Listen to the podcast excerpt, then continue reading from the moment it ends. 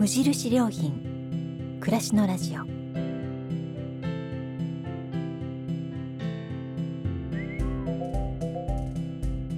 暮らしの良品研究所が今気になっていること。伝えたいことを声でお届けする暮らしのラジオ。読む言葉と聞く言葉ではまた印象が違うもの。語られる言葉からいろいろなことを想像する。そんなひとときをお届けします。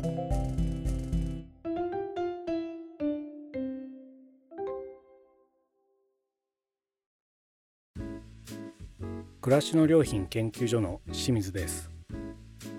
このラジオは無印良品が運営する暮らしの良品研究所の所員である私が研究所の方やいろいろな世界で活躍している方にお話を聞いたり暮らしの良品研究所が発信しているコラムの朗読を毎週金曜日にお届けする番組です。今回はミュージシャンの奇妙麗太郎さんです。奇妙さんは大阪府出身。2018年より奇妙麗太郎トラベルスイング楽団として活動。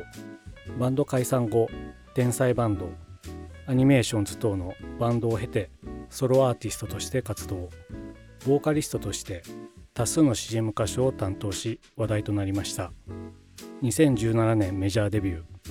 2021年6月9日に。オリジナル作品としては3年ぶりとなるミニアルバム「ハミングバード」をリリースしました。奇妙さんにご自身の音楽についてやその関わり方についてお話をしていただきました。お届けするのは全4回の第1回です。どうぞお楽しみください。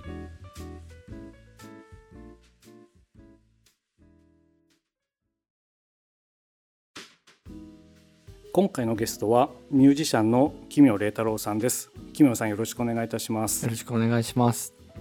早速なんですけども、はい、えー、奇妙さん長く音楽活動されてますけども、ええ、音楽に関心を持ったきっかけとか、うん、もしくはあの音楽をやるきっかけっていうのがあれば教えてください。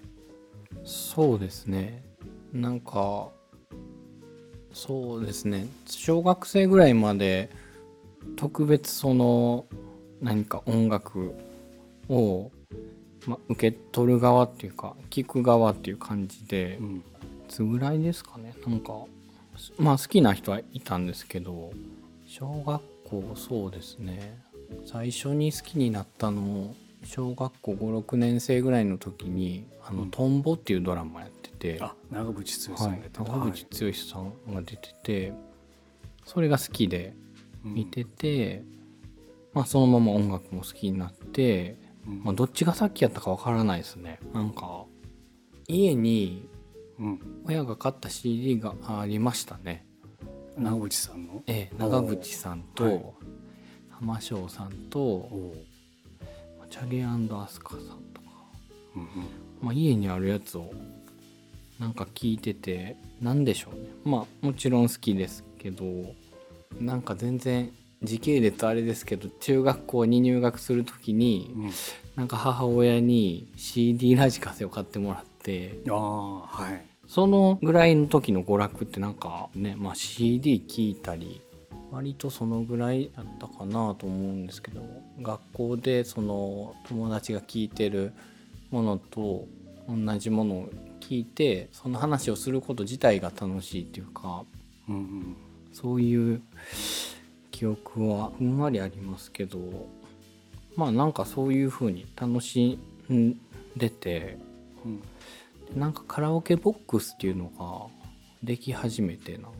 あのコンテナっていうんですか？改装して、ね、駅前とかになんかでき始めて、はい、で何人かでちょっと一回放課後行ってみようっていうので、うん何人かで行ってそのそれぞれなんか好きな歌とか歌ってて、うん、なんかその時に友達になんか褒めてもらって何でしょうね。褒めてもらったらなんかすぐその気になるっていうかなんかそれで今もやってるような気もするんですけど。うん。うん。ちょうど私とキムさんは世代が一緒だと思うんですけども、ええはい。その中学校の時に CD ラジカセを買ってもらったっていうのは、はい。確か僕の記憶ではえそのぐらいにええ。世の中に CD が誕生したんですよね。あええええそれまでレコードとあの、はい。カセットテープええ。が主流で、そうですね。ラジカセっていうとカセットテープ、ええラジオ録音みたいなえのがあったところが。あれから CD になってええ。一気に普及して、ええ。でさっき友達の貸し借りっていうのえも、えあれ多分 CD だからできたんだなってそうですね。カバンに入りますもんね。レコードってわけにはいかないじゃないですか。確かにそうですうね、ん、だからちょうど、ね、世代的にあの辺ちょっと音楽が大きくこう変わっていってえ我々の中学生ぐらいですよね、ええ。そこで。でカラオケもまさにあの地方にコンテナがこんなにあるのかっていうぐらい、あのえそうですね。いっぱい空き地にできて。最初僕はな何をやってるとこよく分かんなかったんですけど、ええはい。あの大人たちがいなんかええ出入りしだして。出入りしてる ところだったんですけど中学校からカラオケってたって早いですね僕からすると。あなんかねありましたね。うんちなみに歌ったその頃友達と一緒に歌ってたっていうのは、やっぱり長渕さんとか。その時に褒めてもらったのはあの飛鳥さんのソロの最初の曲で「始まりはいつも雨」っていう曲あるんですけど。確か。なんかテレビの主題歌かなんかだったやつですよね、あはい。それだった気がするんですけど、うん。え中学生ですよね。ええなんかすごいラインをいきますねなんかなんでしょうね。東大阪っぽいなと思いますけど、あー。確かに、ええ。あの世界観ってええ。ちょっとこう重層感のあるええいろんな背景がありますもんね。さっきの浜田省子さんもええ。長渕さんも結構あの大ね人の大人の世界みたいなのがええ。僕にも印象ありましたけども、なんかねあのーああいう中で歌われてるような経験とかうん全くしたことないのになんかした気持ちになるっていうか、なんでしょうね。なん何かね。そのそれを聞いてる間自分がその主人公になったような気持ちになるっていうのために聞いてたのね。だからなんか YMO とかを聞いてもなんかどう楽しんでいいかわからないっていううんのもすごいありました。なんかそのああはい今は楽しいですけどなんか分からなかったですねでもあの方たちの歌詞ってやっぱり長渕さんとかええ。すごく具体的だし、何かのワンシーンのようだはいし、ええなんか子供ながらにも、ええ。その前後にきっと何かにあったに違いないとか、ええ。その後のことを思い浮かべるようなそうですね。なんか魅力的なあの YMO とかとは違う、えええ。何かこう引きつけられるあの魅力が歌詞自体もありますよね。そうですね。今見たら結構その不思議やなと思うようなとこも あるっていうか、そのやっぱ時代をすごい反映してるっていうのもありますし、うん。そうですね。今考えるとあるなと思うんですけど、うん。うん。そのこっちにあったっていうのは、ええ。やっぱりお父さんの影響チョイスなんですかね。どうなんでしょうね。なんか日本のやつと外国のやつもあって。あそうなんですね。ええ。オーディオとかもなんか割と普及してきたっていうか親の世代的にそういう製品がいろいろ出た時代なんかなと思いますけど。うん。今はなんかサブスクっていうのでうん。いつでもなんかすごいことになってますけど当時はその家にあるものその場に実際あるものだけが聴けるっていう感じで CD1 枚も結構な値段がするものだから。うんでも何聞いても10回ぐらい聞いたら好きになるなと思って。なんか何でも好きでしたけどね。うんうんなん。か先ほどのそのテレビの主題歌も、ええ。あのヒットチャートにいっぱい入ってくる時代で、はい。まあ、裏を返すとテレビ全盛期でもあったのかなとあ思うんですよね。えでもその中で奇妙さんは割と音楽をずっと聴き続けてたような感じなんですか？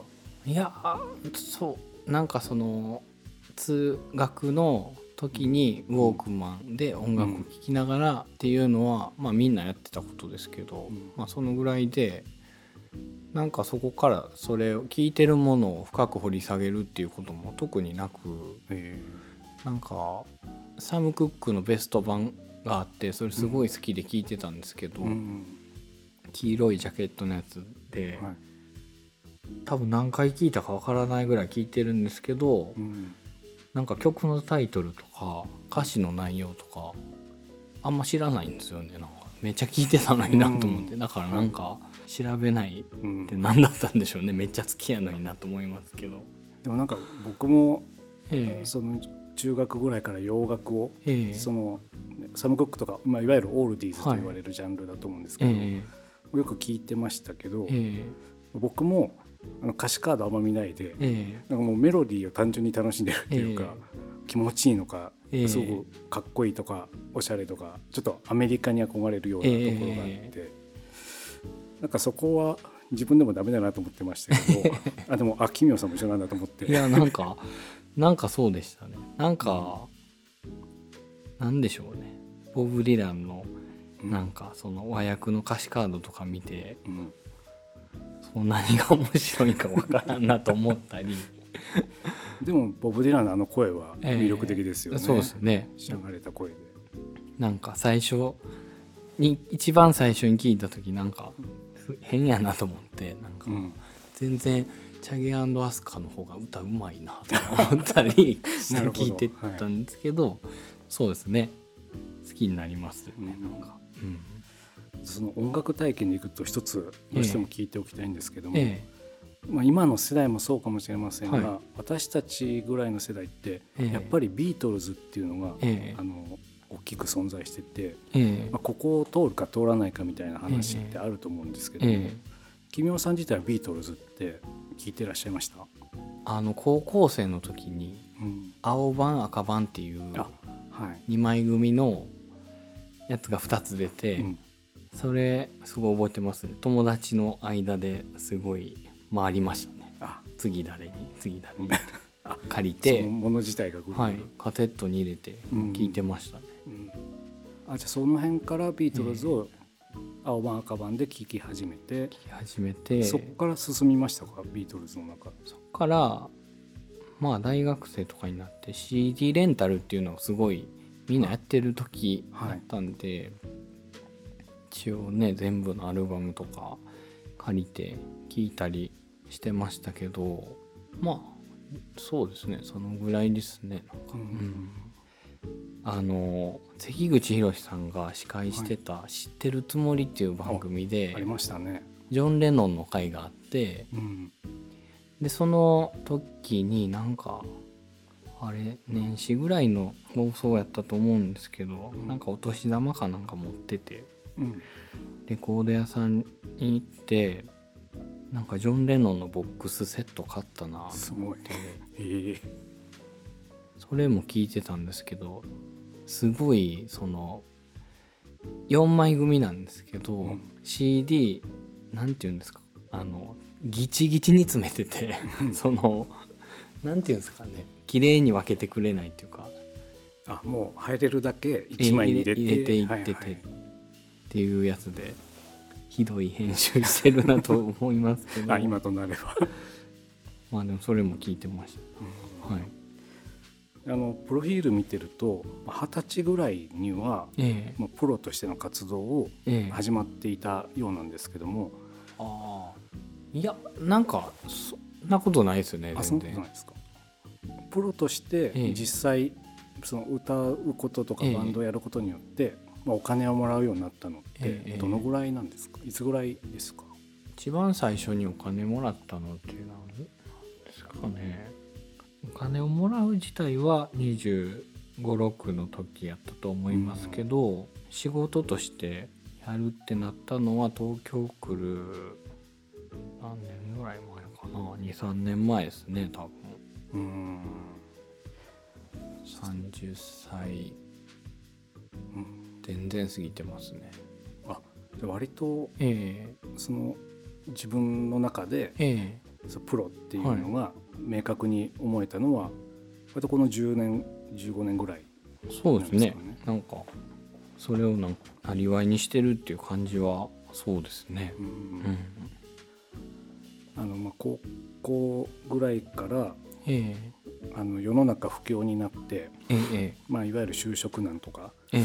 あの、まあ、バブル以降のそうですね。不況失われた20年と言われる。ジェネレーションですね、え。はいその間もずっと音楽を続けていらっしゃったっていうのは、ええ。強い思いがあったりしてたんですかね。その他にもいろいろ仕事をつこうと思えばつけたと思うんですけども、ええ。その音楽に携わっていたいっていうのは、そうなんですよね。そういう感じにすごい言いたいんですけど、うん。あそうじゃない？まあ実家があの会社してたっていうのもあってはい。なんかまあ自分もここで働くよなと思っててその音楽でなんとかなるとか別に思ってなくてなんかうん。その実家の会社に行きながらその週末友達と集まってライブハウスでそのわーってするのがすごい楽しくて、うん。まあ、やってたんですけどそうですね。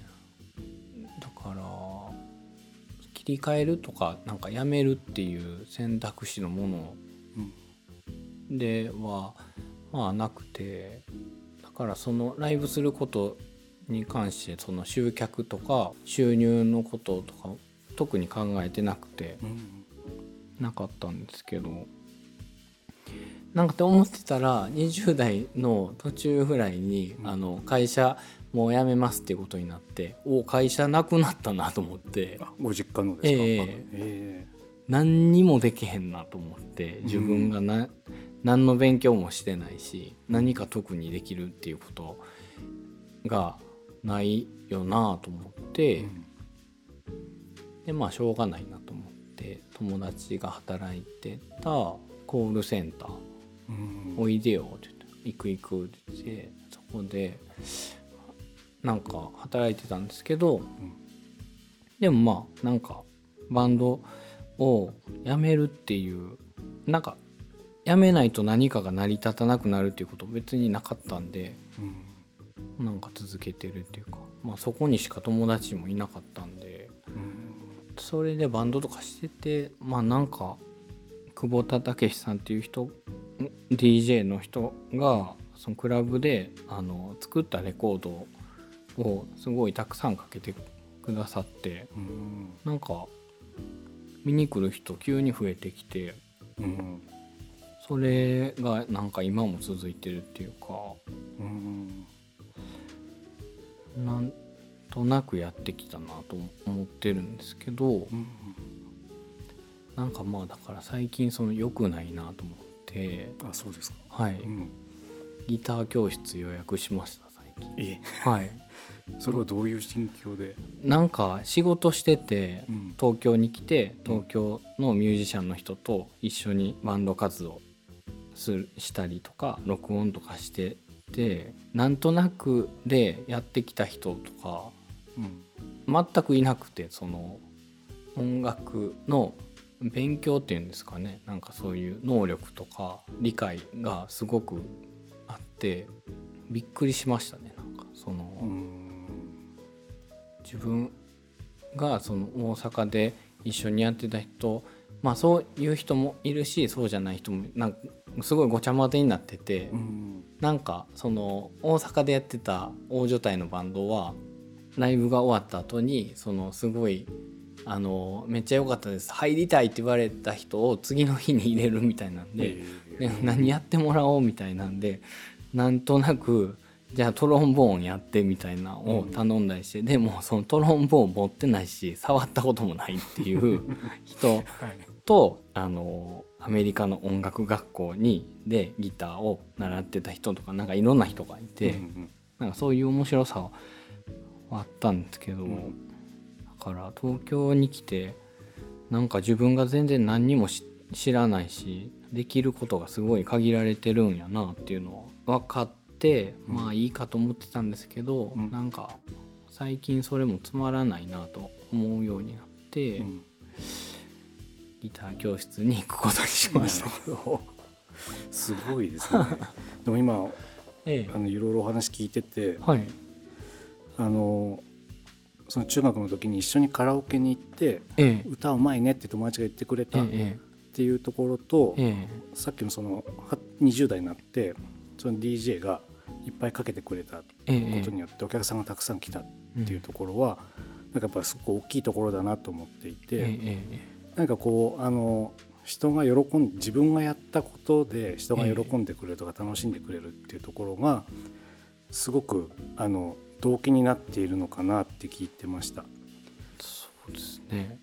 なんか今は割と人が喜んでくれるっていうのがすごい力になるなってるんですけど、うん、まあカラオケの時とかそ割と長い間そのなんか認めてもらいたいっていう、そのモチベーションみたいなが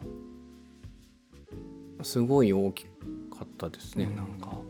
だからお客さんがどう感じるかっていうことより、うん、自分は他の人よりこんなことができるっていうのをお客さんにもですけど認めてもらいたいっていう気持ちでなんか割と長い間舞台に立ってたなと思って、うん、それはなんか見てて面白い時もあると思いますし、うん、まあでもなんか途中でなんていうかいやなんか違うなと思ってまあそのテクテクテクって舞台に出ていって、うん、その見てる人に何かを認めさせるっていうのじゃなくてなんか出てきて終わるまでのその時間ここにおる人と一緒になんかどうやって過ごそうっていうか、うん、なんかいい時間にしたいなっていう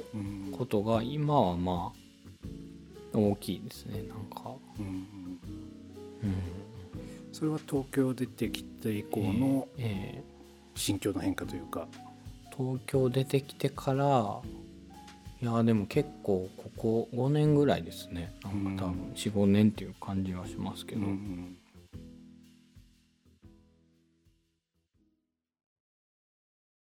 うん、いかがでしたでしょうか？奇妙麗太郎さんに音楽との出会いやプロのミュージシャンになる前後のお話をしていただきました。今回お届けしたのは全4回のうちの第1回です。次回は奇妙さんに音楽を聴くことや表現することについてお伺いしたお話をお届けします。この後もその他の番組をお楽しみいただければと思います。それではまたお会いしましょう。